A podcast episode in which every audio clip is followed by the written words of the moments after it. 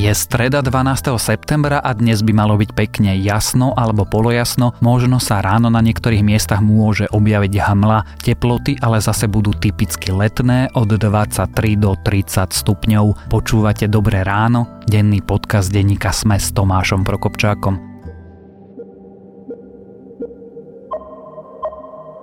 Toto je Index, týždenný podcast denníka ZME o ekonomike a podnikaní. Za všetkým, čo robíme, sú čísla. Či už ide o peniaze vo vašej peňaženke, virtuálnu menu v počítači, alebo minúty strávené v hromadnej doprave cestou do práce a školy. Každé naše rozhodnutie má ekonomickú podstatu a s trochou námahy ju pochopí každý. Moje meno je Nikola Bajánová. A ja som Adam Valček a každý štvrtok sa vám budeme prihovárať, aby sme spolu hľadali to najlepšie z možných riešení. Či už pôjde o vaše osobné financie alebo verejné peniaze nás všetkých. Index nájdete na stránke sme Podcast.sk a vo vašich podcastových aplikáciách. Začíname už vo štvrtok 13. septembra.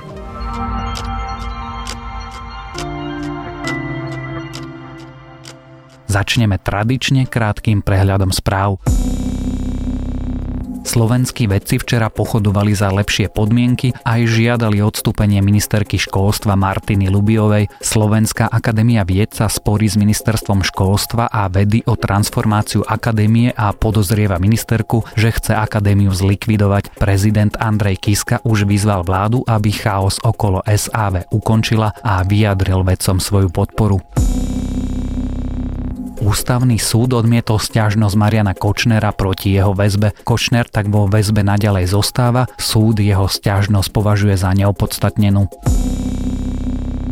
Opozícia napokon pošle do boja o post bratislavského primátora konzervatívneho kandidáta Jána Mrvu. V akýchsi primárkach porazil Karolín Líškovu, ktorá bude ďalej kandidovať len na bratislavskú mestskú poslankyňu, zároveň vstupuje do Mrvovho týmu bývalého bosa bansko podsvetia Mikuláša Černáka a jeho pravú ruku Jána Kána prokurátor obžaloval pre vraždu polského milionára Gregora Šimaneka. Podnikateľa zavraždili ešte v roku 1997. Rusko nacvičuje veľký vojnový konflikt a chystá sa naň spoločne aj s čínskou armádou. Cvičenie Vostok 2018 je pritom ešte väčšie ako boli obrovské vojenské cvičenia Sovietskeho zväzu Západ v roku 1981. Na cvičení sa vo východnej časti Ruska zúčastní asi 300 tisíc vojakov, 36 tisíc bojových vozidiel a viac ako tisíc lietadiel. Analytici hovoria, že cvičenie je prípravou na budúcu svetovú vojnu, pričom Rusi údajne veria, že sa môže odohrať v budúcom desaťročí. Viac správ nájdete na webe Denníka Sme.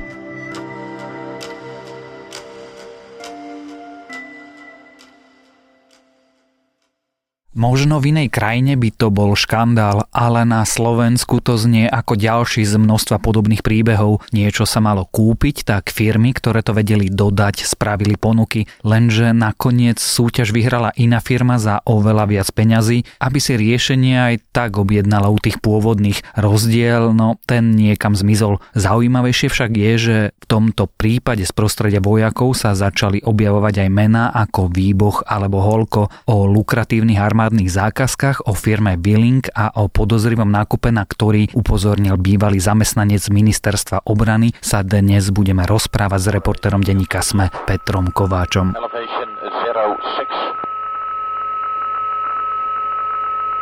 Target coordinates 3-1 uniform. Foxtrot uniform. 2, 6, 8, 5, 7. Peter, vráťme sa do roku 2012.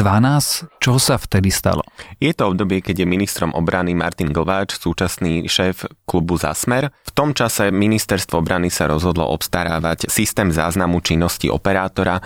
Je to vec, ktorá je potrebná pri letovej prevádzke, zaznamenáva radary a pohyb toho, čo vlastne sa momentálne deje vo vzduchu, ale aj čo sa hovorí popri riadení tejto prevádzky. Zaznamenáva znamená čo, že to ukladá do archívu? Ukladá to do archívu, všetko sa to vlastne ukladá práve práve kvôli tomu, ak by nastal nejaký problém, nejaký incident, nejaká nehoda, pri vyšetrovaní sú všetky tieto údaje veľmi potrebné a práve na to je dobré mať prístup k takýmto informáciám. No to nepotrebujeme obyčajný hard disk? Toto funguje trošku ťažšie a zložitejšie, takže nie je to až také jednoduché, ako to znie.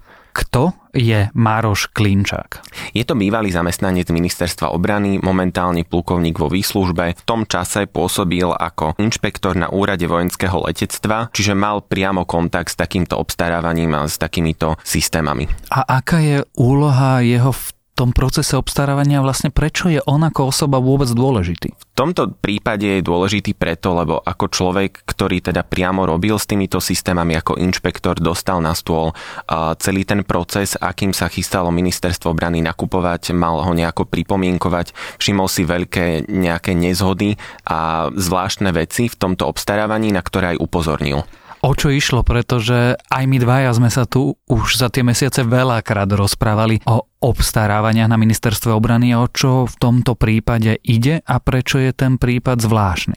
Celé toto obstarávanie prebehlo samozrejme v utajenom režime, ako to už na ministerstve obrany býva. V tomto prípade ministerstvo oslovilo tri firmy, ktoré teda priamo si vybralo. Išlo o spoločnosti Ales, o spoločnosť Ersis a Willink. Práve spomínaný pán Klinčák upozornil na to, že len dve z týchto spoločností mali skúsenosti s takouto činnosťou a celkovo, že na Slovensku boli dve jediné, ktoré sa tomu venovali.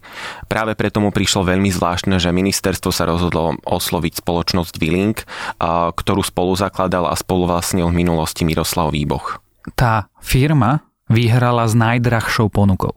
Presne tak. Ponuky boli také, že spoločnosť ALES dala ponuku na 500 tisíc eur, spoločnosť Ersis na 600 tisíc eur, spoločnosť Willink na takmer 1,4 milióna eur. Paradoxne práve ona vyhrala spomínanú súťaž. Ty si ale povedal pred chvíľou, že len tie prvé dve boli schopné dodať tú vec, ktorá sa obstarávala. Áno, napriek tomu ministerstvo oslovilo spomínaný Willing, dalo mu vyhrať tú zákazku a v konečnom dôsledku to skončilo tak, že Willing potom, ako vyhral danú súťaž, celý predmet činnosti následne posunul na spoločnosť Ersis, ktorá je už jednou z tých dvoch spomínaných so skúsenosťami. Pri tejto spoločnosti by som podotkol, že v nej v minulosti pôsobil práve v tom čase súčasný šéf služobného úradu, pán Hoľko, ktorý je nejakou predloženou rukou SNS na ministerstvo obrany.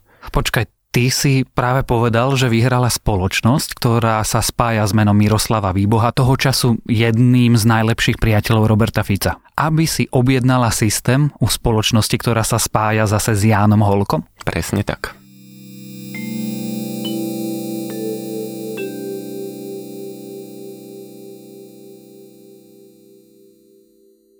A stalo sa potom čo? Potom sa ozval spomínaný pán na ministerstve, pán Klinča, ktorý na to upozornil pri pripomienkovaní. Podporili ho aj jeho kolegovia, napriek tomu nič sa nezmenilo. Tender prebehol, súťaž teda vyhral spomínaný Willink a následne sa to neskôr teda dostalo až k ministrovi, ktorý slúbil, že to síce preverí, ale výsledok sekcie kontroly, ktorá naozaj skúmala, tento tender bol taký, že skutok sa nestal. Mároš Klinčák na to upozornil súčasného ministra obrany? Áno, súčasného, teda Petra Gajdoša. A prečo sa neozval skôr ešte začias Glváča? Nejaký čas to skúšal riešiť spomínaný pripomienkovaním, naozaj časovo sa to naťahovalo, najal si dokonca vlastnú právničku, ktorá potvrdila jeho slova a povedala, že zákon bol porušený. Na druhej strane on dnes hovorí, že nebol odborníkom na verejné obstarávanie, preto teda nejaký čas trvalo, kým sa všetkými týmito úrovňami prebil a dostal sa až k ministrovi. A dnes je situácia aká? Dnes je situácia taká, že potom, ako neúspel u ministra obrany, dokonca u predsedu parlamentu Andreja Danka, išiel so spomínanou vecou až k prezidentovi Andrejovi Kiskovi, ten mu odporúčil, aby sa obrátil priamo na nejaké orgány, ktoré teda môžu vyšetrovať. Skúsil to teda na najvyššom kontrolnom úrade. Ten pri pohľade na jeho stiažnosť povedal, že ide o natoľko závažné porušenia zákona, že ich okamžite posúva NAKA. A teda to NAKA vyšetruje? NAKA to vyšetruje, má podozrenie z machinácie pri verejnom obstarávaní. V tvojom texte sa píše dokonca to, že Maroš Klinčák sa o tomto prípade rozprával so samotným Jánom Holkom. To mi príde trochu zvláštne, ako keby som prišiel za zlodejom, že dobrý deň, vy ste mi niečo ukradli a neboli by ste tej lásky Božej a vrátili to? Naozaj Maroš Klinčák sa pokúšal rozprávať nielen s ministrom, ale aj priamo s Jánom Hoľkom. Ten ho ale odbil takým konštatovaním, že teda v minulosti síce bol konateľom a spolumajiteľom danej spoločnosti, tvrdil však, že na ministerstve sa už nejako nestará do spomínanej kontroly, že ide o samostatnú sekciu, že s tým nemá nič spoločné a teda snažil sa ho presvedčiť, že nebude mať jeho pôsobenie na ministerstve nejaký dopad na závery toho vyšetrovania. Tá moja analogia samozrejme trochu krýva, pretože firma, ktorá je spájana s Janom Holkom, bola dodávateľom pre firmu spájanú s Miroslavom Výbohom. Ten čo hovorí na celý prípad? Miroslav Výboh v súčasnosti už spoločnosti Willing nepôsobí, aj keď teda nejaké nepriame dôkazy hovoria o tom, že jeho vplyv spoločnosti sa zachoval.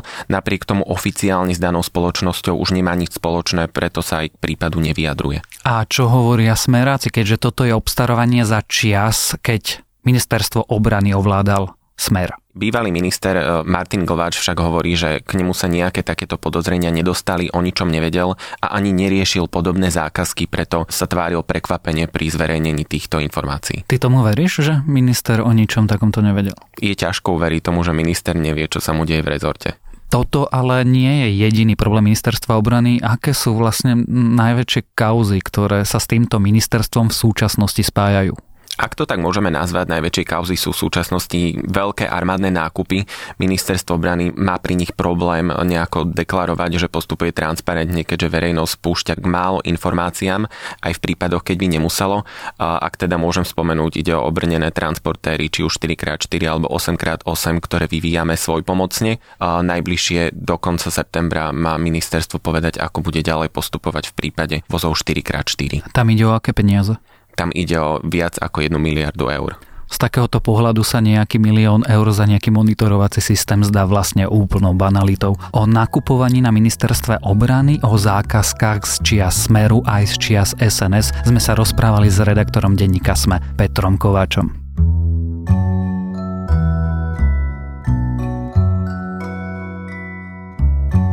Je na dnes všetko, želáme vám krásny deň. Počúvali ste Dobré ráno, denný podcast denníka Sme s Tomášom Prokopčákom a ak nás máte radi, alebo teda aj ak nás nemáte, ohodnote podcast Dobré ráno vo vašej podcastovej mobilnej aplikácii alebo o ňom povedzte vašim priateľom a známym a ak chcete podporiť nás a našu prácu alebo ešte lepšie prácu našich kolegov, najlepšie to urobíte tak, že si Sme predplatíte na internete. Ďakujeme.